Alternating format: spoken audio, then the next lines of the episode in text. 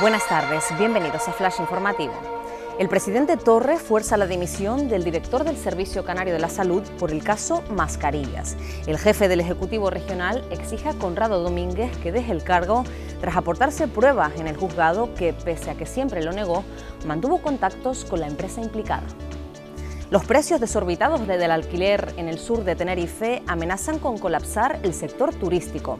La falta de viviendas públicas, la reducción de la oferta por las compras de los fondos buitre y el auge de las casas vacacionales convierten en una misión imposible para los trabajadores encontrar alojamiento a un precio acorde con sus salarios. Los bonos consumo Tenerife se agotan en solo cuatro días. La iniciativa del Cabildo, a través de la Fundación Insular FIFEDE, beneficia a 350 comercios de 23 municipios de la isla. El carnaval de verano supuso un impacto económico de más de 15 millones de euros para Santa Cruz.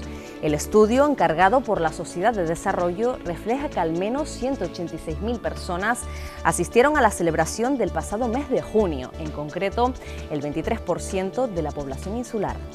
Más noticias en diariodavisos.com.